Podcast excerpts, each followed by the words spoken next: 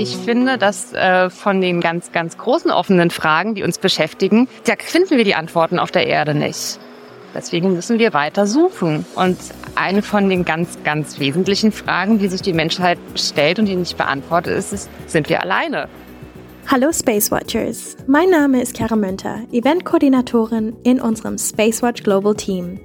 Im Juni dieses Jahres besuchten wir die ILA Airshow in Berlin, die größte Luft- und Raumfahrtmesse in Deutschland. Dieses Radio ist Teil eines Rückblicks der ILA mit einigen spannenden Folgen und Gästen. Ich hatte die Ehre, mit Sabine von der Recke, OHB-Vorständin, in unserem Space Café Glass Studio auf dem DLR-Stand zu plaudern. Enjoy! Herzlich willkommen, Sabine. Schön, dass du da bist. Vielen Dank für die Einladung. Ich freue mich sehr. Ja, cool. Dann würde ich sagen, starten wir einfach mal direkt durch. Also, wir hatten ja jetzt auch in den letzten Space Cafés ein bisschen was gehört über den Weltraumbahnhof an der Nordsee, das große Projekt. Ja. Nun bin ich jetzt mal gespannt, weil es gab sehr viele Gespräche in letzter Zeit an den verschiedenen Konferenzen und auch so generell, dass alle über European Sovereignty reden. Ja. Wie hat sich das denn auf das Projekt ausgewirkt? Ähm, also auf das Projekt hat sich das insofern weiß ich jetzt gar nicht, ob sich das noch mal intensiver ausgewirkt hat, weil das für uns von Anfang an eigentlich einer der Haupttreiber war, weil wir gesagt haben, also wir, wir, wir sehen eben, dass wir einen größeren Bedarf an Startplätzen in Europa haben der unabhängige europäische Zugang zum All, den gilt es ja zu sichern, beziehungsweise im Moment ehrlich gesagt wiederherzustellen, weil wir ja ein bisschen eingeschränkt sind bei, bei der Verfügbarkeit von europäischen Raketen. Und dieser unabhängige europäische Zugang zum All, das ist immer so ein, das war in den letzten Jahrzehnten immer eher so ein Buzzword, bei dem man gesagt hat, okay, jetzt erzählt das die Industrie, damit sie am Ende bei der Ariane rauskommt. Was ein Stück weit stimmt. Wir haben das, wir haben das immer so in einem Atemzug gesagt. Aber das ist eben auch die Relevanz, die, die dadurch da ist. Wir sehen es jetzt, was passiert, wenn man diesen unabhängigen europäischen Zugang zum All nicht in der Form hat, weil die Ariane 5 eben ausläuft, die Ariane 6 noch nicht fertig ist, die Vega auch ein bisschen äh, in Mitleidenschaft gezogen ist durch den Konflikt in der Ukraine. Und zum unabhängigen europäischen Zugang zum All gehört aber halt eben nicht nur die Rakete, es gehört ja auch der Startplatz dazu. Und deswegen ist das für uns von Anfang an ein ganz wesentlicher Aspekt gewesen, bei dem wir jetzt natürlich schon merken, so bedauerlich wirklich der, der, der Konflikt in der Ukraine ist, dass es aber nochmal anders wahrgenommen wird und dass wir eben auch jetzt unabhängig davon, dass es uns jetzt, ich will jetzt nicht sagen, die Karten spielt, das ist angesichts dem, was da passiert, nicht in Ordnung, aber äh, auch nicht angemessen. Aber nichtsdestotrotz ist es eine größere Awareness dafür da. Und wir glauben eben einfach, dass wir auch einen Beitrag leisten können. Also ja, um deine Frage zu beantworten, es gibt es gibt da mehr Gespräche drüber. Für uns hat es sich allerdings eher, äh, ist es eine Bestätigung, dass wir mit der Idee, die wir, die wir hatten oder die Gründe, die wir von Anfang an hatten, dass wir damit einfach richtig lagen. Jetzt hast du ja schon so Punkte angesprochen von Aufmerksamkeit und dass ein Blick darauf kommt. Wie ist das denn generell mit der Aufmerksamkeit und dem Bewusstsein für Weltraum und Raumfahrt in der Bevölkerung und in der Politik? Man hört immer wieder, es ist nicht so weit verbreitet, wenn man aus unserer Space Bubble rauskommt. Jetzt sind wir natürlich auch auf der ILA 2022. Ja. Was müssen wir tun?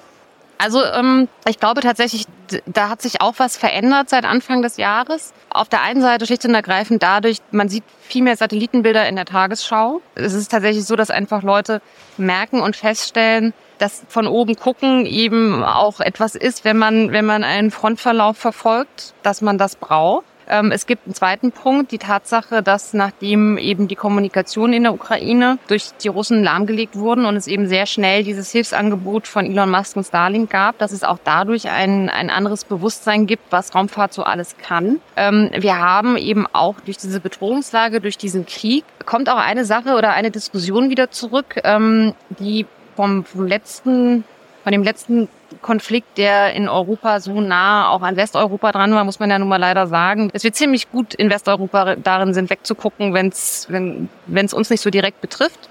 Beim Jugoslawien-Konflikt war es so, dass ähm, man GPS, also das militärische, das amerikanisch-militärische Satellitennavigationssystem nicht mehr zuverlässig für europäische Nutzer gearbeitet hat, weil es eben ein militärisches System ist. Es wurde bewusst von den Amerikanern nicht ausgeschaltet, aber es war nicht mehr so verfügbar, weil man eben das aus taktischen Gründen getan hat. Das war quasi die Geburtsstunde von Galileo, dass Europa gesagt hat, das äh, ist eine Fähigkeit, die wir dringend brauchen, die müssen wir unabhängig können. Und das kommt jetzt eben auch wirklich, merkt man sehr schnell durch diese Konfliktsituation wieder nach oben. Die Frage, welche Fähigkeiten auch in der Raumfahrt brauchen wir in Europa? Was müssen wir selber können? Was müssen wir auch selber bedienen können, was muss uns gehören. Da ist ähm, im nächsten Schritt jetzt natürlich die europäische Connectivity-Initiative, die von der Kommission getrieben wird, kommt da jetzt auch noch mal einen ganz anderen Zungenschlag. Bei der Frage, ob die so, wie sie jetzt aufgesetzt ist, ob das alles richtig ist, ob das alles gut ist, das will ich jetzt mal ganz außen vor lassen. Aber eben diese Tatsache, dass man, dass man merkt, Kommunikation aus dem All kann ganz wesentlich sein, wenn jemand ein scharfes Messer dabei hat, der bei der Glasfaser einfach sagt, ich mache hier kurz einen Prozess. Das führt schon dazu, dass wir als Branche eine höhere Sichtbarkeit haben. Auf der einen Seite natürlich in der Öffentlichkeit, wie gesagt, ich sag, hab's gesagt, Satellitenbilder in der Tagesschau sind da relativ schnell ein Faktor, bei dem man auch, bei dem man wirklich angesprochen wird, so nach dem Motto sind das eure Satelliten. Auf der anderen Seite aber auch wirklich aus dem politischen Raum. Und zwar äh, durchaus auch mit der Frage, die an uns gerichtet wird, ist das denn eigentlich sicher? Frage muss man dann manchmal mal zurückstellen, sagen, was denkst du denn, liebe Bundesrepublik, ob das sicher ist oder nicht? Wie ist es denn mit der politischen Kommunikation? Wo muss man denn die zuständigen Politiker abholen? Wie muss man es kommunizieren? Was ist deine Erfahrung damit? Es gibt da kein Schema F. Also tatsächlich ist es so, dass ich glaube, ähm, wir haben als Raumfahrtbranche den ganz großen Vorteil, dass wir in der Regel sehr schnelle Begeisterung ernten. Und zwar nicht nur, weil wir halt eben schöne Bilder produzieren, sondern weil wir wirklich eine Hochtechnologiebranche sind, weil wir halt natürlich auch Arbeitsplätze schaffen in einem Bereich, in dem Deutschland oder auch Europa, aber Deutschland vor allem sich auch immer damit brüstet zu sagen, die deutsche Ingenieurskunst, ne, es ist eine besondere, deswegen können wir das aussuchen. Und deswegen glaube ich, dass man, dass da sind Politiker sind halt eben auch nur Menschen. Man muss die Leute immer da abholen, wo sie sich am wohlsten fühlen. Das kann ganz unterschiedlich sein. Also ich empfehle immer, dass wenn man Leute mit Themen aus ihrem direkten Umfeld, ne, also wenn man jetzt von, von Abgeordneten zum Beispiel ausgeht, die wollen gewählt werden. Das heißt also, wenn ich, wenn ich denen deutlich mache, dass, dass dass Raumfahrt in welcher Form auch immer eine gewisse Relevanz für ihren Wahlkreis hat. Ob das jetzt ist, dass man einen Raumfahrtstandort da hat, schlicht und ergreifend Arbeitsplätze. Ob das aus der Industrie ist, ob das aus dem DLR ist. Ob das, das muss auch nicht über die Hardwareindustrie sein. Das kann irgendein Downstream sein. Wir sind als Branche so weit verzweigt und so divers aufgestellt, dass ich mir nicht vorstellen kann, dass es irgendeinen Politiker im Deutschen Bundestag gibt, bei dem man nicht sagen könnte, ich kann einen Bezug zwischen einer Raumfahrtaktivität und deinem Wahlkreis herstellen. Das ist für mich, wäre das immer einer der ersten Punkte, bei dem ich einfach mal gucken würde, kann es sein, dass den das einfach interessiert. Und was interessiert den? Da muss man natürlich irgendwie auch ähm, als Lobbyist oder als guter Kommunikator dann auch überlegen, wenn das jetzt vielleicht nicht 100 Prozent zu dem Auftrag passt, mit dem ich da hingehe, wie kriege ich halt den Bogen gespannt? Aber das können halt eben manche gut, andere können es besser. Ich glaube, dass wir im Gegensatz zu vielen anderen Branchen schon den Vorteil haben, dass wir die Leute gut begeistern können, weil es immer noch so ist, Raumfahrt ist eine Faszination. Es gibt nur noch sehr, sehr wenige Leute, die ernsthaft behaupten, das kostet doch nur Geld, ihr, ihr fliegt irgendwo ins Weltall und, und sucht Aliens. Das, ist, das wird immer weniger. Die Leute gibt es natürlich trotzdem weiterhin. Vielleicht ist es auch ganz gut, dass es sie gibt. Ich weiß es nicht.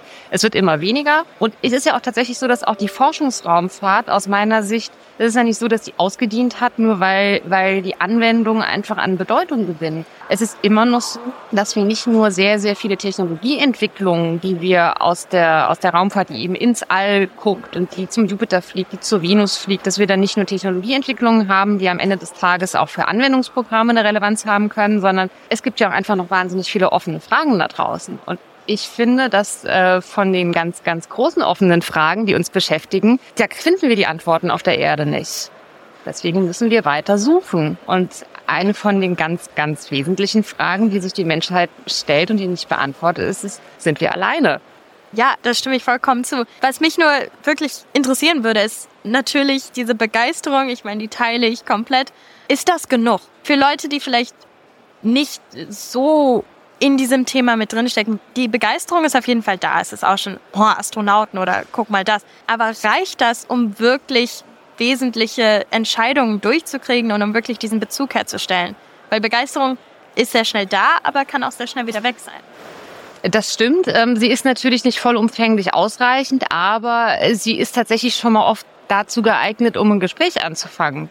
Man muss sich halt irgendwie überlegen, naja, es ist, es ist halt schon leicht, leichter, jemanden für Raumfahrt zu begeistern, als zu sagen, ich komme jetzt hier mit irgendeiner trockenen Verordnung, bei der es um, äh, um, weiß ich nicht, irgendwelche Chemikalien in Kühlschränken geht oder so. Ne? Das ist ja so ein bisschen die andere Realität, mit der sich Abgeordnete auseinandersetzen müssen. Also es ist immer so, wenn ich mir denke, wenn ich gegen die Klärschamverordnung anstinken muss, im wahrsten Sinne des Wortes, da habe ich es dann halt schon leichter. Ich denke, dass ich da leichter Begeisterung sehen kann und dass ich eben, wenn ich, äh, das sind ja auch manchmal so ganz, ganz pragmatische Dinge. Ich will einen Termin haben und wie gesagt, ich, ich komme mit Raumfahrt, mit der Raumfahrtterminanfrage beim Abgeordneten und der nächste kommt mit dem Schornsteinfegermonopol.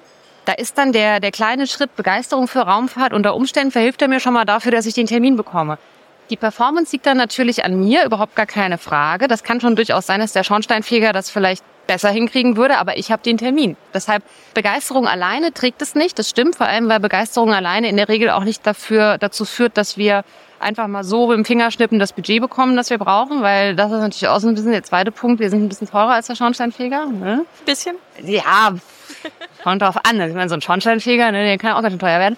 Aber es ist eben, es ist eine einfachere Ausgangssituation. Der Schornsteinfeger war jetzt vielleicht ein bisschen flapsig, aber wenn man sich anguckt, gerade bei den, bei den, bei den großen institutionellen Budgets, ähm, bei den Fragen, was kauft der Staat selbst ein, haben wir an vielen anderen Stellen ist es dann vielleicht der Verteidigungsbereich. Und da glaube ich auch, dass, dass wir einen Vorteil haben, eben weil wir zivil und militärisch aufgestellt sind und weil wir eben da ein bisschen mehr auch Visionen und Begeisterung wecken können.